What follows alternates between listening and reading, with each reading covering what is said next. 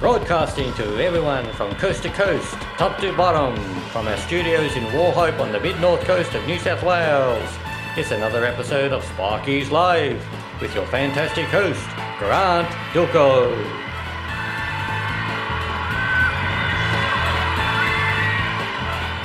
Hello, folks. Welcome to Sparky's Life. I'm your host, Grant Dylko. Today on the show, we'll be talking about shocks and tingles and cheap quotes. So let's get the show started.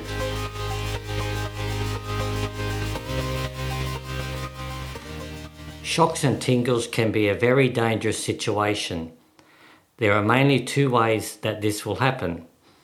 The first way is when the active and neutral conductors are accidentally reversed, being the wrong polarity. This means the active conductor is connected to the earthing system, so everything metal that is earthed could become live with electricity. The second way is a broken or bad neutral conductor. This means the return path of electricity is trying to find a path of least resistance, being the earthing system, or finding a path through you to get back to the transformer to form that electrical circuit. During the week, we had a call from a client who purchased a house in Wauchope. He said he went out to his switchboard the other night with no shoes on and he got an electrical shock from the metal lid of the switchboard. He also mentioned that since he moved in, the lights sometimes work and sometimes not. At the time of the call, we were at another job around the corner in Wauchope, correcting conduiting work into a Telstra NBN pit done by another contractor. Because the client was getting shocks and tingles at his house, we decided to put a hold on that job and go around the corner to see what was happening with the power around at his house. When we got there, we noticed straight away that there was a broken cable on the overhead power connection to the house. This broken cable was the neutral connection. This means that the electrical circuit was broken. Power was coming in on the active conductor and not going through the neutral conductor and to ground via the earth. The power was trying to find its way back home via anything connected to the earth. The client also mentioned when we got there that it took ages to cook anything in the oven. It took 10 minutes to cook toast in the toaster and to boil the jug. The first thing we did was to set up a temporary earth connection about 2 metres away from the electrical switchboard. We then tested the voltage between earth and the metal switchboard. At that time it was almost 10 volts on the metal switchboard, the water pipes and the metal enclosure on the air conditioning unit which was about 4 metres away from the board. We then went inside to test. The microwave toaster and oven were connected to the power points but turned off. They were also 10 volts on the metal frames. Same on the taps inside as well. We went back outside and turned all the circuits off and disconnected the service fuse inside the switchboard. We then disconnected the overhead power connection at the roof, which isolated the power to the house and made it safe. At that time, we discovered that the power cables from the overhead point of attachment at the roof to the switchboard were too small. At the time when this house was built, which was in the 60s, the cable was good for that era. Now that we were making alterations, we had to bring the scope of works up to code to our current electrical standards. We installed two lengths of 16 millimeter squared XLPE cable, which was installed in rubber hose, which is one of the required methods of mechanical protection for the cable. This had to be installed inside the roof, and at this time it was midday. I took a temperature gun into the roof with Helen and myself, and it registered 59 degrees under the tin roof. It was awful and very dangerous to be inside the roof with extreme temperatures. We have been doing roof work for many years now and have built up tolerances for high temperatures. I would not endorse this for newcomers.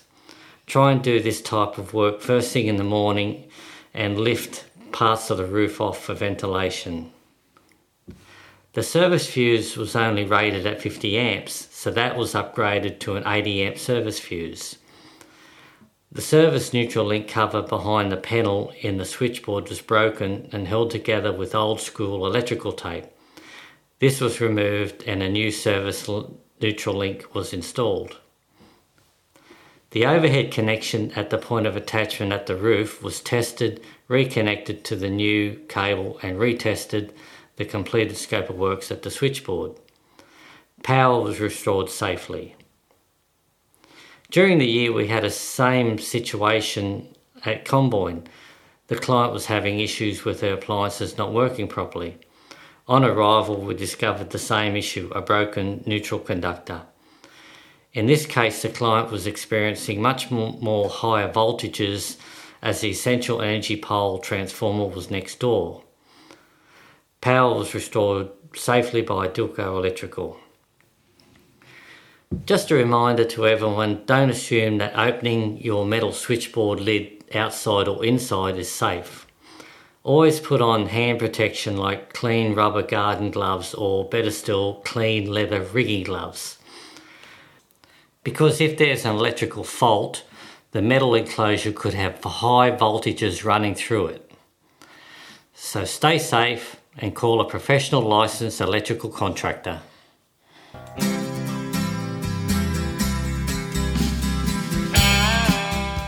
Hi there, I'm Grant Dylko. If this is your first time here at Sparky's Life, welcome. It's great to have you here. And if you're back here for more, welcome back and thank you for your loyalty and support.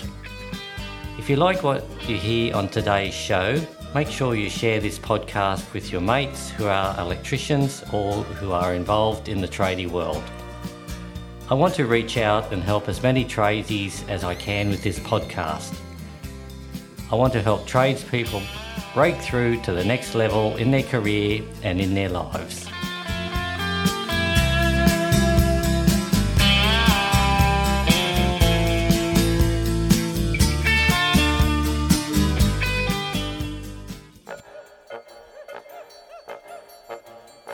Josh Slocombe Building and Dylko Electrical have been working together to provide the finest one and two bedroom country styled and modern granny flats on the mid north coast.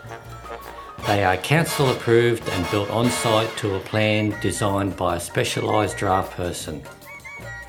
There are a number of plans to choose from with different packages inside and colour schemes.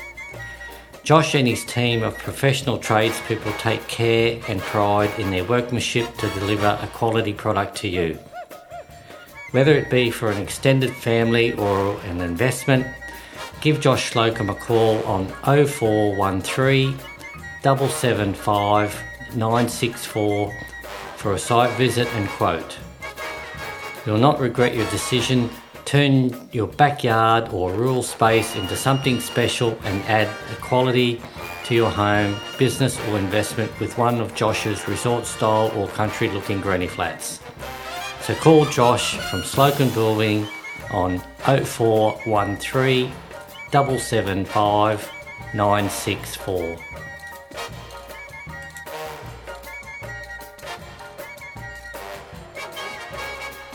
Everyone wants the cheapest quote, and the cheapest quote wins the race. Or does it really win? Does it really win? Just think about what I'm saying.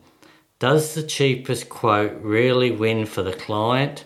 And does the cheapest quote really win for the tradesperson or trade business owner? A cheap quote means that the electrician or tradesperson may and probably always will take shortcuts to get the scope of works completed because of A, he or she has lowered the price just to win the work, and B, needs to do it as cheaply and fastest way possible to make any money or break even which leads me to C, which is you get what you pay for, which is substandard work, work not completed, unsafe work, and a big pile of mess you have to clean up at the end. And I'm not referring to rubbish you put in the bin, although you probably have to do that yourself too. I'm talking about rubbish work and a disconnection between you and your tradie. A misconception of what you want done and what the tradie thinks you want done. A few weeks ago, we went out to a client's house to finish off some electrical work that was started by another electrical contractor. The client got a quote from a builder to enclose a section off from the house and turn it into a self contained unit for her elderly father. It was to include a small kitchen and some framed walls. Anyway, we get out there and the electrical cables were installed but not terminated to any power points in the kitchen. The TV Foxtel point was hanging from the wall because the leads weren't long enough to reach the TV. The walls weren't painted and there was no splashback in the kitchen, just exposed gyprock wall. No floor covering in the kitchen either. The builder's quote that the client accepted apparently didn't include any fit off work.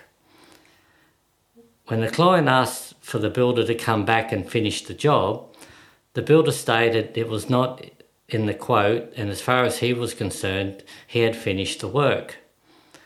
The client had already paid for the builder in full before the job started. The client's NDIS provider asked us to go out and finish the electrical work due to it being unsafe, as the client had electrical leads running across the floor to the unfinished kitchen and to make it safe. It was a tripping hazard.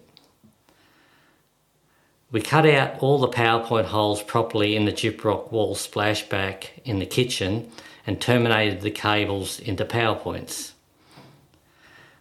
We reconnected the Foxtel TV point to the wall behind the TV. We, re- we relocated the Foxtel box to the other side of the TV so the Foxtel leads would reach.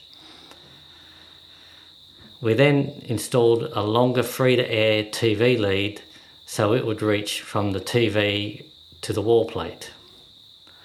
So the moral of the story is a cheap quote is a cheap quote. Here's a thought for all you tradies out there. You shouldn't lower your prices just to win a job. It's not a race to the bottom of the barrel. Set yourself apart from others and set the bar high for yourself and others to follow. Educate your clients about quality of service. Provide better and greater value, and your clients will pay a little extra for that. So that's all for now, folks. But before I go, if there is anything you'd like me to talk about on future episodes, maybe want to ask a question or be on the show, you can do this by contacting us on any of our media sites. I'll put the links to these in the show notes. And don't forget to follow the show and leave a review. Thanks for listening to Sparky's Life. I'm your host, Grant Dylko. Keep safe and catch you on the next one.